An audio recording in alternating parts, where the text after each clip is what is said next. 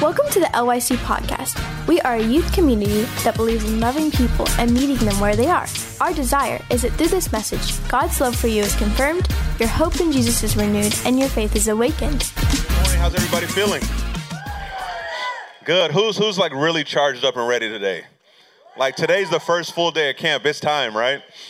Hey, uh, I'm excited about this morning. We're going to do a, little something different. So I want to open the word with you, of course, but there's going to be some time where I'm going to ask you to kind of turn to the rows you're sitting in and talk about some things amongst yourselves. So I wanted to give you that in up front in the beginning so you'd be ready and prepared for that. Because I, I really want you guys to talk and, and just kind of process through some of these things because you guys made some big decisions last night. You've decided that you are turning away from some things. Some of you received healing with family issues and many other issues. But now it's time to say, okay, what do we do from there? One of the questions I asked last night was, how do we get from where we are to where God wants us to be, right? And, and we recognize that that humility and that turning was a starting point, that repentance was a starting point. But now we want to continue this journey. Because raise your hand if you know this walk with Jesus is lifelong. This is not just a cool, I went to camp, I did that, I kind of, yeah, I went up and they prayed for me, so I don't have to do anything else. We truly follow Jesus all of our lives. Amen? Amen. Go ahead and open your Bibles with me today. I want you to open your Bibles to the book of Luke. Book of Luke, chapter number 9. And we're going to jump through some things today I'm excited about, and I hope you are too.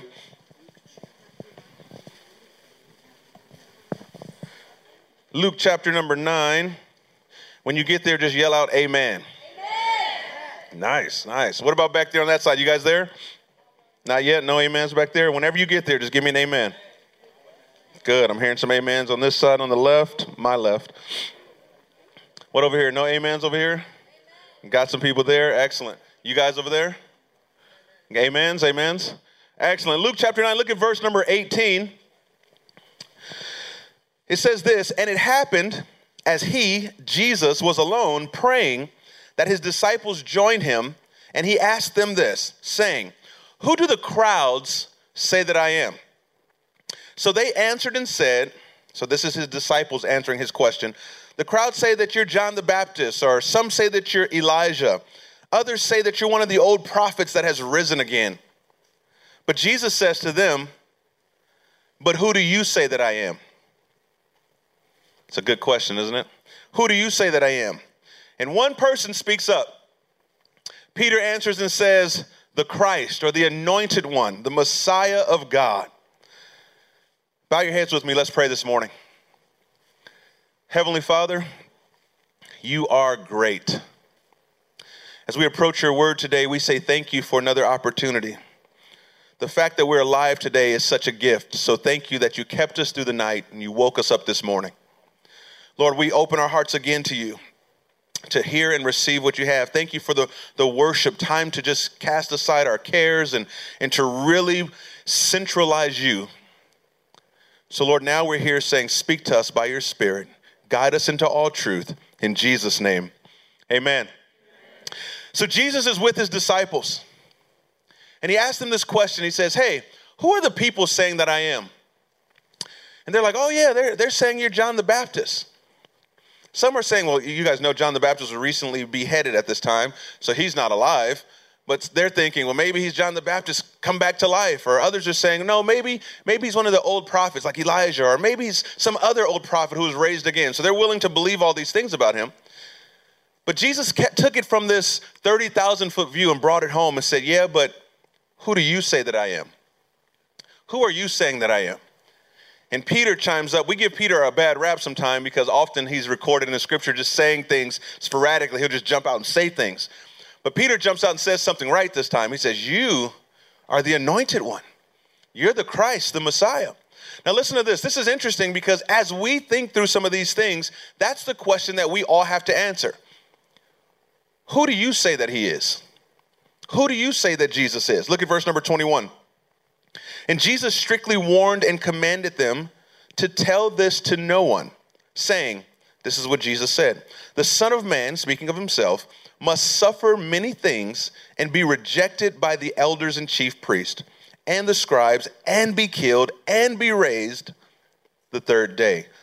It's a lot there. He goes on to say this. Then he said to them all. Now, now you got to see how Jesus is setting this up. Who does everyone say that I am? He lays it, they lay out some answers. Who do you say that I am? Peter says, You're the Christ. Jesus says, Okay, I want you to hear something. I will be rejected by everyone pretty much. All those leaders that we see, all those with the fancy robes and those we consider religious leaders and religious elite, I'm going to be rejected by them and eventually killed. I'm going to lay down my life, but then I'm going to raise or be raised again the third day. And this is how he sets this up. Here it is. Verse 23. Then he says to them all, If anyone desires to come after me, let him deny himself take up his cross daily, and follow me. I don't know about you, but when I read this, that is such, such deep and rich instruction. Listen to this Jesus has been walking with his disciples for a short time at this point. He had this large group of disciples that would follow him all around. But if you read Luke chapter 5, you would see that it's there that he picks out the 12 and they're with him. They're seeing Jesus do miracles. They're walking and following after him as he's doing the ministry on the earth. But he gets to this point where he says, "Let's let's get a little deeper. What is everybody saying? What are you hearing about me?" How many of you know we hear a lot about Jesus in these days? Not all good, right? People of the world say all kinds of things about what we believe. What, are the, what is the world saying? They lay it out. He goes, okay, but who do you say? Well, we believe you're the Christ. Now you have to understand the culture of the day. This is a culture where having a rabbi or a teacher was normal to them. This is not something new, someone they would follow and emulate in life. In fact, if you do any research about rabbis and their students, you'd find that oftentimes the students would imitate the, the rabbi or the teacher so much so that even the little intricacies of the rabbi's physical walk the way they physically walked, disciples of those rabbis would imitate that walk, trying to be exactly like their teacher. So this is a culture who understands this follow me type of language. And Jesus is speaking, saying, Listen, I want you to understand something. Yes, I picked out these 12, but if you really, or if anyone else really wants to come after and follow me or be my disciple, this is what you're gonna have to understand. I'm not here for parties. I'm not here for fame. I'm not here to elevate our status so everyone can look at us and say, Well, look at those disciples of Jesus. He says, I'm here I'm on mission for God. I'm here to be rejected by those who are not truly understanding and catching the revelation of what God is doing. I'm here to be countercultural. I'm here ultimately to die. Now, I don't, I don't know about you, but if your friends called you up and said, Oh man, today's such a great day, I got some great plans. And you're like, Yeah, what's up? What are we gonna do? And they're like, Man, today we're gonna go out and we're gonna die. How many of you know that's not really exciting?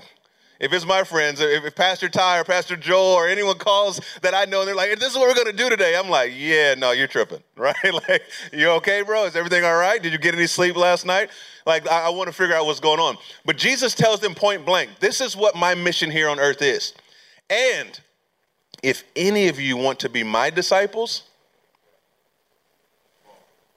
starts with you denying yourself, you taking up your cross and you following, becoming a disciple of mine. Now, I want you to realize something. Denying yourself is probably one of the hardest things that we as human beings do. We talked a little bit about that last night. Because how many of you know we have things that we just want, like we like and, we want to go after? We have dreams and visions that, if we're not careful, can be misaligned with what God's plan for our life is. There's just things that we want to do. Jesus is saying, but if you want to truly be my follower, denial of self is going to be in the forefront. Following that, he says, Take up your cross. Now, Jesus was taking up a literal cross. I don't know if you know much about crucifixion, but it wasn't pretty. I know if you've watched any of those old school Jesus movies where it's like, oh, he's on the cross, and he has like a little cut here, and maybe a little cut on his side, and he's just on the cross, like, oh, this is really bad. I just want you to know that's not how it really was. and I'll spare you the, the gross details of crucifixion, but something that's also always gotten me, just hit me hard when, when I've studied out crucifixion, is the fact that crucifixion was a gruesome death, of course, but it wasn't just because, wow, he was hanging on a cross and eventually he died from, from blood loss and things of this sort. The part that always got me with crucifixion is that most people who were crucified would die because the, the sac around their heart would get filled with fluid from a lack of oxygen. They're not able to, to take in the breaths they need to as they're hanging there, their weight on the nails in their hands and their feet. I mean, this, this is a horrible way to die. So the Romans would use this type of punishment to publicly punish people so that anyone who was even thinking about going against their authority would second guess and say, I don't know. Because if I was to be caught, I don't want to die like that. So Jesus is using this language that they culturally understand. He's saying, listen, first deny yourself. Second, take up your cross and follow me. But the cross that Jesus took was literal. Our cross may look different. Jesus' cross was a part of the plan and purpose for his life. But your cross is God's plan and purpose for your life. Your willingness to sacrifice everything else so that you can do what God has created you to do. And when you're willing to do that, Jesus says this now Come be my disciple. So last night, you guys said, man, we're repenting. We are turning away. But what are we turning to? Well, we're turning to a life of self denial. We're turning to a life of grabbing a hold of and fully adopting and engaging the plan of God for our lives. We're turning to a life of truly, daily following Jesus. You see, I remember in uh, 2004, I had this moment in, in my life that I, I always remember because I was in the Air Force. Now, many of you may know I, I grew up in, a, in church. I grew up in church all the time. My mom was a woman of God. She prayed a lot. So we went through a lot, but she would always point us back to God. That's just how she did it. And uh, we were in church anytime church was open. And I remember when I graduated high school, I, knew I wanted to be in the Air Force, so I enlisted in the Air Force, and I had a blast serving my country. But something happened when I got out on my own. You see, I got it on my own, and I'll, I'll, never forget that first Sunday, me living in my own dorm at the time, and I'm like, wow, I'm free. And I remember waking up on a Sunday morning thinking, like, oh yeah, I'm supposed to go to church, because that was the rhythm I had for all my, my childhood. So I woke up in the morning, and I, this thought just hit me. Yeah, but you don't really have to go. No one's here making you go. You see, my mom, she was that kind of mom. She'd knock on the door. She was really sweet and soft spoken. She'd knock on the door, Marcus, it's time to get up. It's like, oh, okay. You kind of turn over, roll over. Anybody know what I'm talking about? And then she'd come back a few minutes later, Marcus, little, little firmer. It's time to get up. Okay, okay. Roll over, go back to sleep. You know, mom was being the snooze for me. It was all good.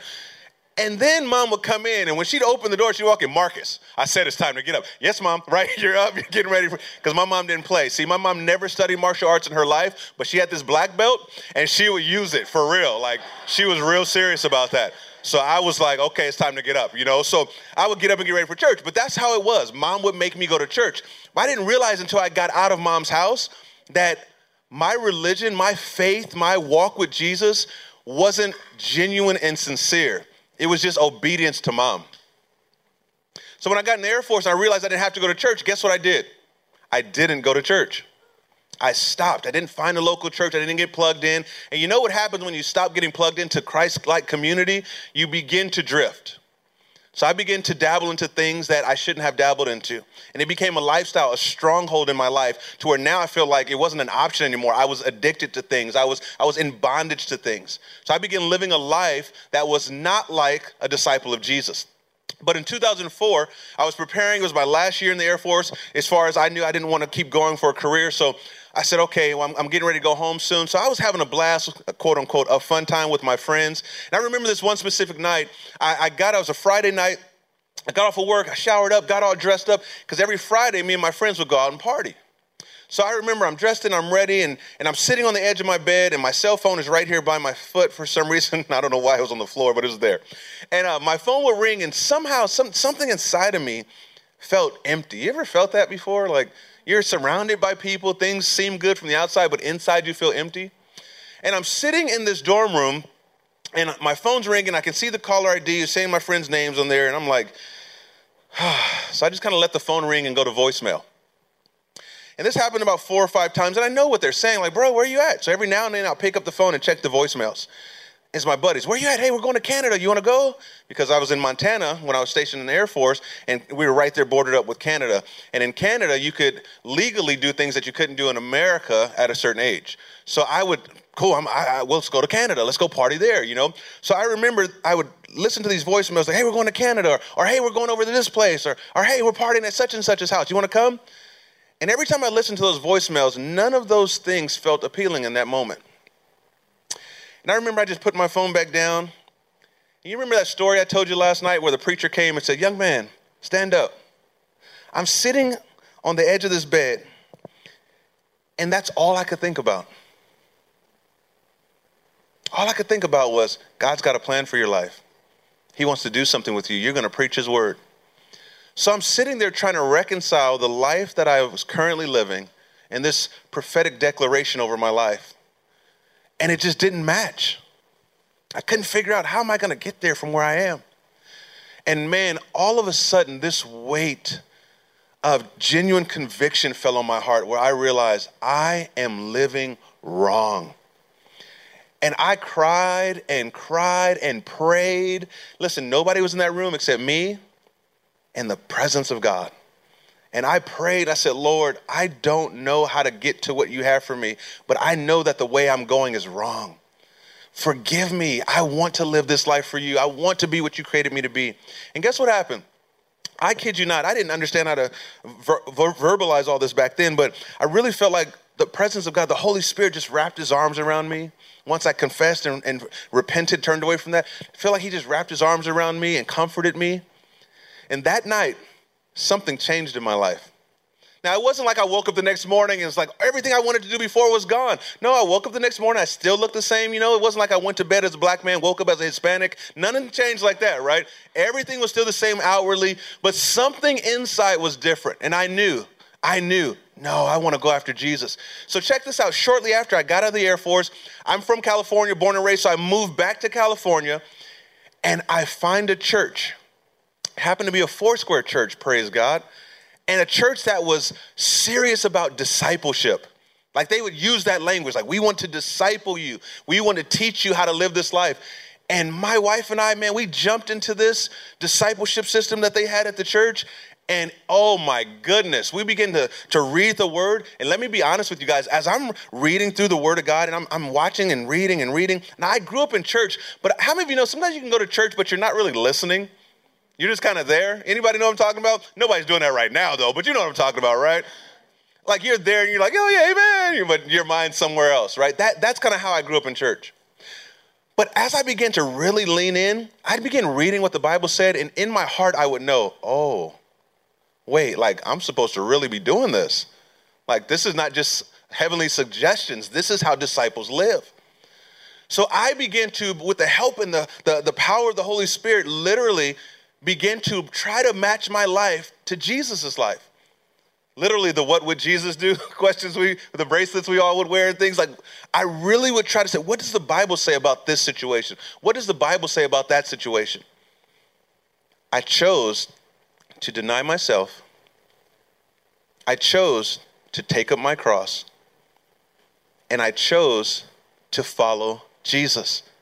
Now, it was a process, and it's a continual process. I am a disciple of Jesus. I am still being discipled. I'm still being formed into the image of his son. Like, this is what is happening in my life. But I want you to see, when I told you last night the story about me being that timid and insecure young man, if I would have tried on my own to just say, I'm going to have more confidence, I'm just going to stand in the mirror every day and say, You are handsome. You are awesome. You are great. How many of you know that's not going to work?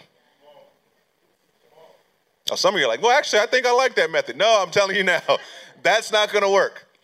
You need the power of God to change you from the inside out. But it starts with you making a decision, like you did last night, to turn away from those old things. But what are you turning to? You're turning to Jesus saying, But who do you say that I am? And you say, I believe you are the Christ, the anointed one. He goes, Good. And if you want to follow after me, deny yourself Take up your cross and come on, join the party, be my disciple. See, now the party begins. It was fun last night. Some of you gave your life to Jesus. That was awesome. But now it's time to say, okay, Jesus, what's next? Where do we go next? Okay, Jesus, what else do you want to cut off? Okay, Jesus, what else do you want to put on? Okay, Jesus, how do you want me to live my life? See, this is where people begin to say things like, hey, there's something different about you. Like you, you used to be like this, but man, I, I've noticed. Some of you need to hear this. Hey, there's something different about you. You used to walk around moping around all the time, but now I feel like you're just full of joy. What happened? What a great opportunity, right? Or, hey, man, what's, what's going on? You used to party with us all the time. You used to, used to be down to sneak out or ditch school or do whatever it is. But now, now you're all like, you know, straight and narrow. What's going on? Another great opportunity.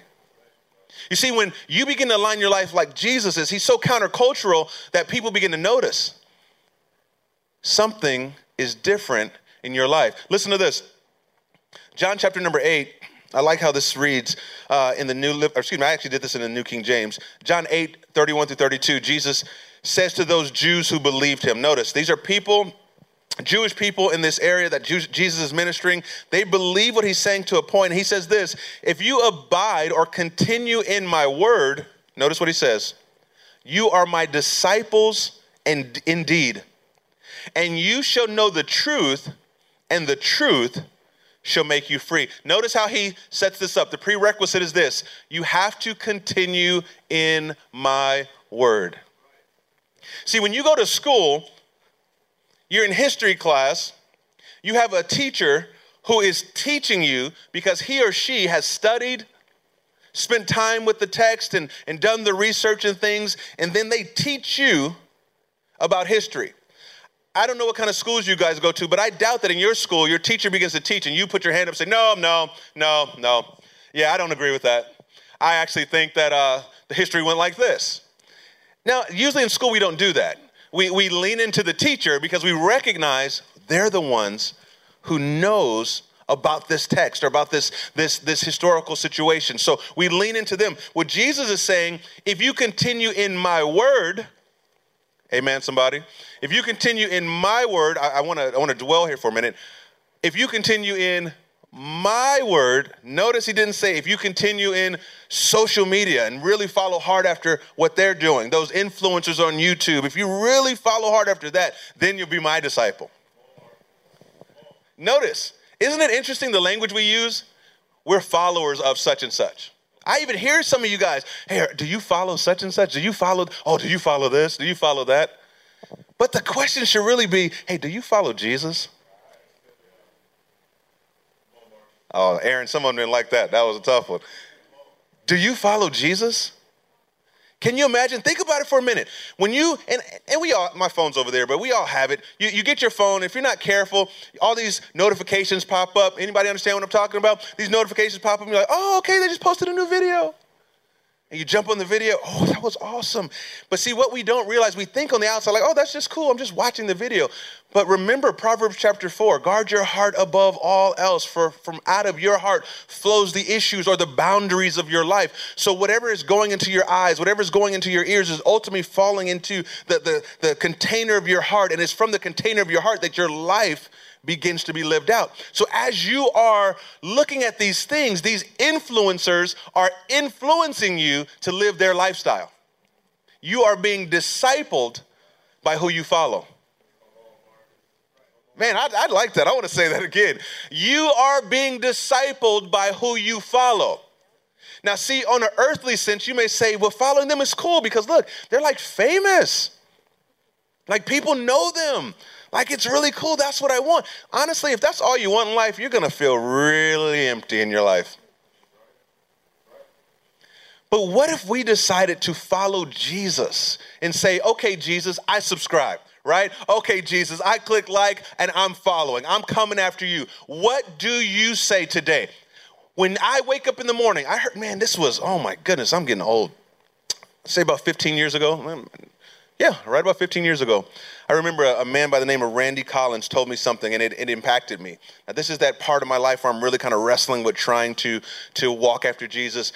And he said, he said this in a message he was teaching. He goes, You know, when I get out of the bed in the morning, I do something that's kind of weird. And I'm like, Where is this going, right? And he says, I try my best. I roll out of the bed, and before my feet hit the ground, I try to land on my knees and just thank the Lord and submit myself to Him. Now, when he said that, I was trying to think, how do you roll out of the bed without your feet hitting the ground? But it's funny, but I went home and tried it. Now, listen, I can't say I have a 100% track record, but I try my best every morning to start off on the edge of my bed, on my knees, saying, Lord, thank you for keeping me through the night. Thank you for this day. I know you have purpose for me today. So, Lord, I submit myself to you. Why? Because I want Jesus to know and I want myself to know He's number one in my life. I'm His disciple and no one else's. So I want what He wants for me. Come on, somebody say, amen. that was good. The truth of the matter is, young folks, we got to be these kind of people. We can't let the world tell us how to live when they're not the creator. You see, the creator, the one who created you, has his fingerprints all over you, all inside of you. There, he knows every detail and part of your life. So why do we go to the world, people who don't know or care about us at all, to try to figure out how we can have purpose? You see, I'm an Apple guy. If you can't tell, got my little iPad there, my, my Mac in my bag, my, my iPhone. It's because that's the one that Jesus likes. So that's the one. I, no, I'm joking. So, but I like Apple products. They're just they integrate so well. But see, if something was to ever go wrong with one of my Apple products, I don't go to the Samsung store and say, "Can you fix this?" Somebody hears where I'm going with this. Because, see, the truth of the matter is, though they create phones and things of that sort, they are not the originators of the Apple device. I need to go to the creators of the device, the ones who know it intricately inside and out, and say, hey, something's not right. Can you fix this? You see, but we have bought again that counterfeit, that lie. Something's wrong with my life. And instead of going to the creator, come on, somebody, the one who knows everything, we want to go over here. Well, maybe this person can tell me what I should do. Or maybe I can find my fulfillment in this guy that likes me. Or maybe this girl who thinks I'm cute. Or maybe I can go over here and do this substance because that substance will give me that, that feeling I've been looking for. But the truth of the matter is, all that is temporal and earthly. It's sensual. Yes, you feel it and it may feel good for a little while. But listen, the devil pays his people for a little while.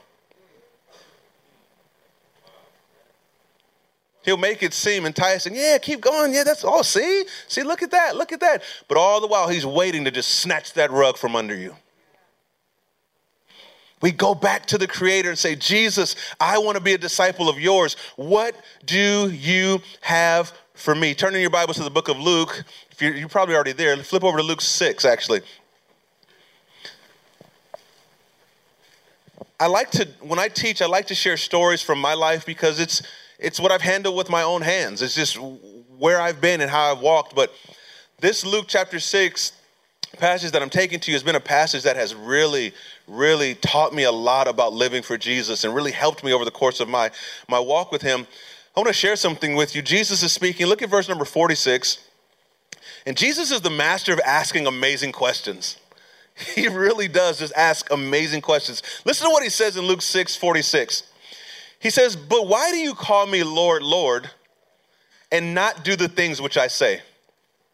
Now, this is interesting. If we were to break down this word Lord, uh, we would say it's the word kurios, right? And this word literally means, uh, if I can give you four simple definitions master, owner, controller, and decision maker, right? So listen to this master, owner, controller, and decision maker. So listen to what Jesus is saying to these people. Why do you guys say that I'm your master, your owner, your controller, and your decision maker, but you don't even do what I say? That is such a good question, isn't it? Why are you telling people, oh, yeah, I'm a Christian, Jesus freak, baby, that's me? But we don't do anything that Jesus says to do. Listen to what he goes on to say, man, I, this Jesus can preach. Listen to what he says in verse 47, he says, Whoever comes to me, look at your neighbor and say, Come to me. Hears my sayings. Look at your other neighbor and say, Hear my sayings. And the last one, look at your other neighbor and says, Does them. So Jesus says, Whoever comes to me, hears my sayings, and does them, I will show you who this person is like. Oh, this is getting good. He or she is like a person building a house who dug deep and laid the foundation of that house on the rock. And if there was possibly a storm, or is it on the, and, and let me see, whoever comes to me, hears my sayings and does them, I will show you whom he's like. Jesus goes on to say, and when, not if, when the flood arose, the stream beat vehemently or violently, forcefully against that house and could not shake it. Why? For it was founded on the rock. But then he says, in contrast, but he or she who hears and does nothing, it's like a person who built a house on the earth, the soft soil, without a foundation, against which the same stream beat just as violently, and immediately it fell, and the ruin of that house was great. Now, we say historically that Jesus was a carpenter, but how many of you know he wasn't really talking about building houses, although this does apply? He was talking about building lives. And he's saying, Listen, why do you say I'm your Lord, but then you don't do what I say? Let me tell you something. If you come to me, speaking of Jesus, you hear what I'm saying, and you do what I'm telling you to do, you'll be this kind of person. You'll be the kind of person who does the hard work necessary to dig deep into the dirt, to dig deep into the dirt, to dig deep into the dirt. Anyone ever dug a hole? That's not easy, is it? That's not easy at all. Who dug deep into the dirt, so deep that you hit the bedrock, that foundation, that solid rock. Ting! Right? You know when you're when you're when you're shoveling, ch, ch, ch, ting. Oh, good. We got there, right? All of a sudden you hear that noise, you realize we hit something that's impenetrable. It's not going to be able to be dug out.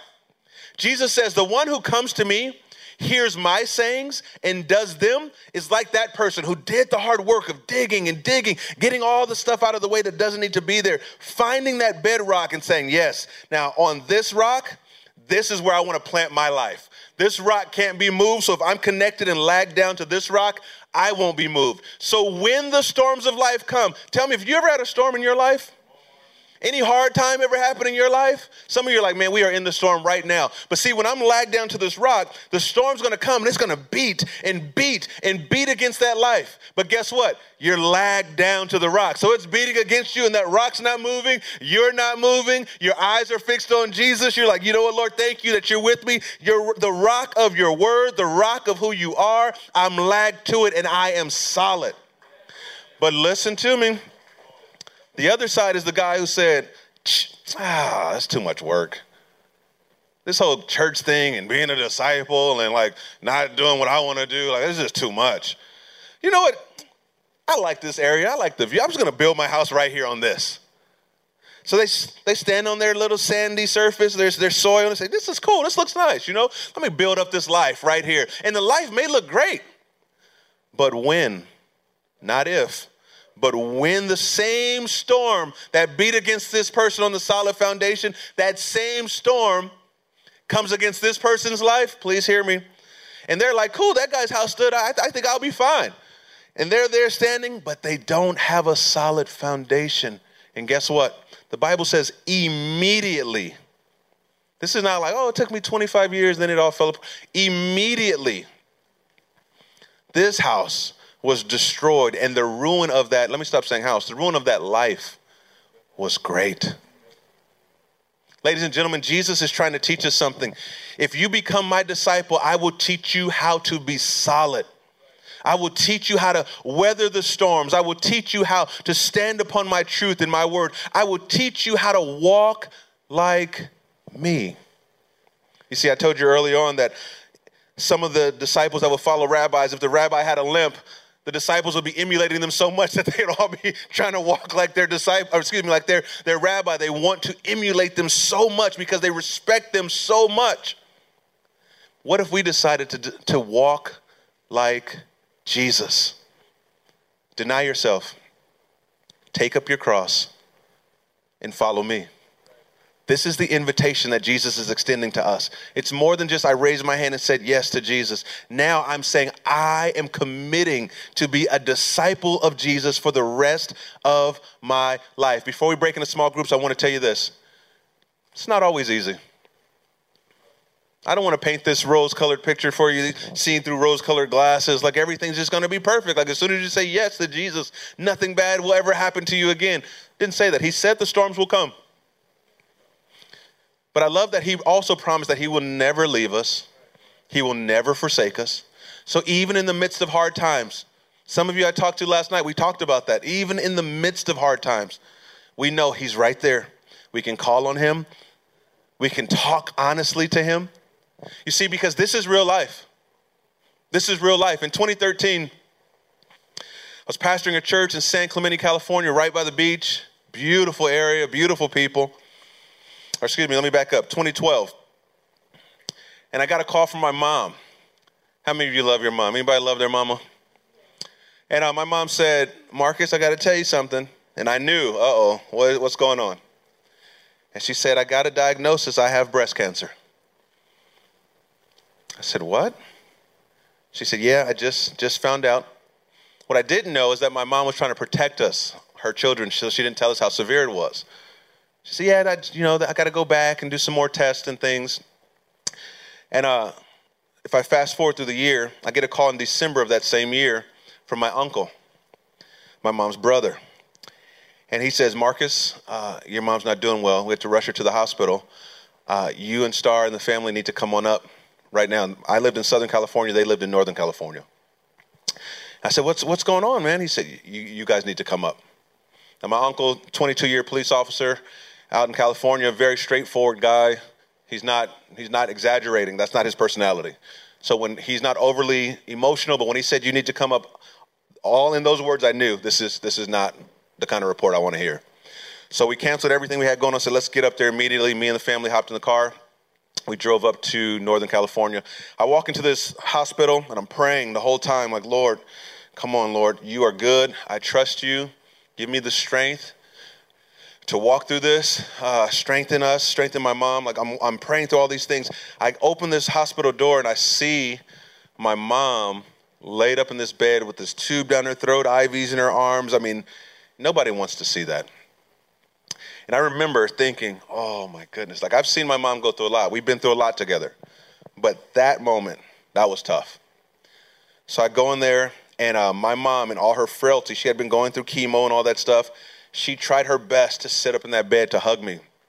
And oh, just seeing that struggle, that hit me so hard. And I hugged her and I said, I love you, mom.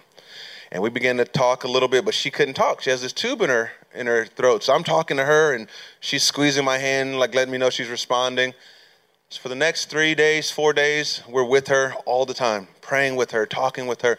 I'm spending time by myself in prayer. Lord, please heal my mom. On January 7th, 2013, me and my three siblings are in the hospital room. We're huddled up in this circle right at the foot of my mom's bed and we're talking.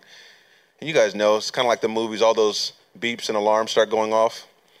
So we turn, we're like, what's going on? You know, and I start praying over mom. And the, the nurses, everybody comes in. And it's interesting because we sat next to my mom as she breathed her last breath. And I watched the life leave her body. And I thought, the one woman, in a sense, the one person who has been with me through my ups and downs, is gone. That quick. 48 years old she was. My mom had me pretty young. She was 48. She passed away. How many of you know that's a little bit of a storm? Because now my mind's thinking, man, what, what do we do with this? Like, what? I have to reconcile my mom's not even here anymore and I, am pastoring this church, like, but I don't want to rush away from there. There's business you have to handle when someone passes away. But wait a minute, my mom died? Like what? Like all these things are going through my head. And you know what I was so grateful for? I was grateful for this. I was grateful that I had been taught that Jesus is with you even through the storms. You see, because I've heard a lot of stories or even close friends who had these kind of situations and they decided, you know what, I'm done with this. Why wasn't my mom healed? I'm done. And they go off the deep end. But see, because Jesus had touched my life and is so real to me, I can't give you all the answers. I can't say, yeah, I know every specific detail of why things have played out the way they have. But I can know who to point the blame at. Y'all ready for this?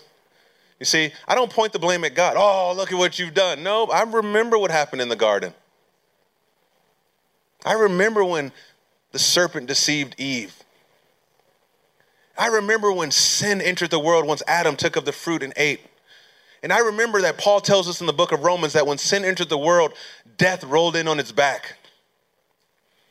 If I didn't have that solid foundation, I may be that guy that my dad was that went off on the deep end and said, Who cares? and abandoned his family and who cares about this life? It's not worth it anyway. But instead, I was able to stand with my wife and stand with my brothers and my sister and, and, and still stand in faith, believing, you know what? My mom may not be here physically, but boy, she is in heaven and I'm going to see her again. There is hope. I don't have to be hopeless in that.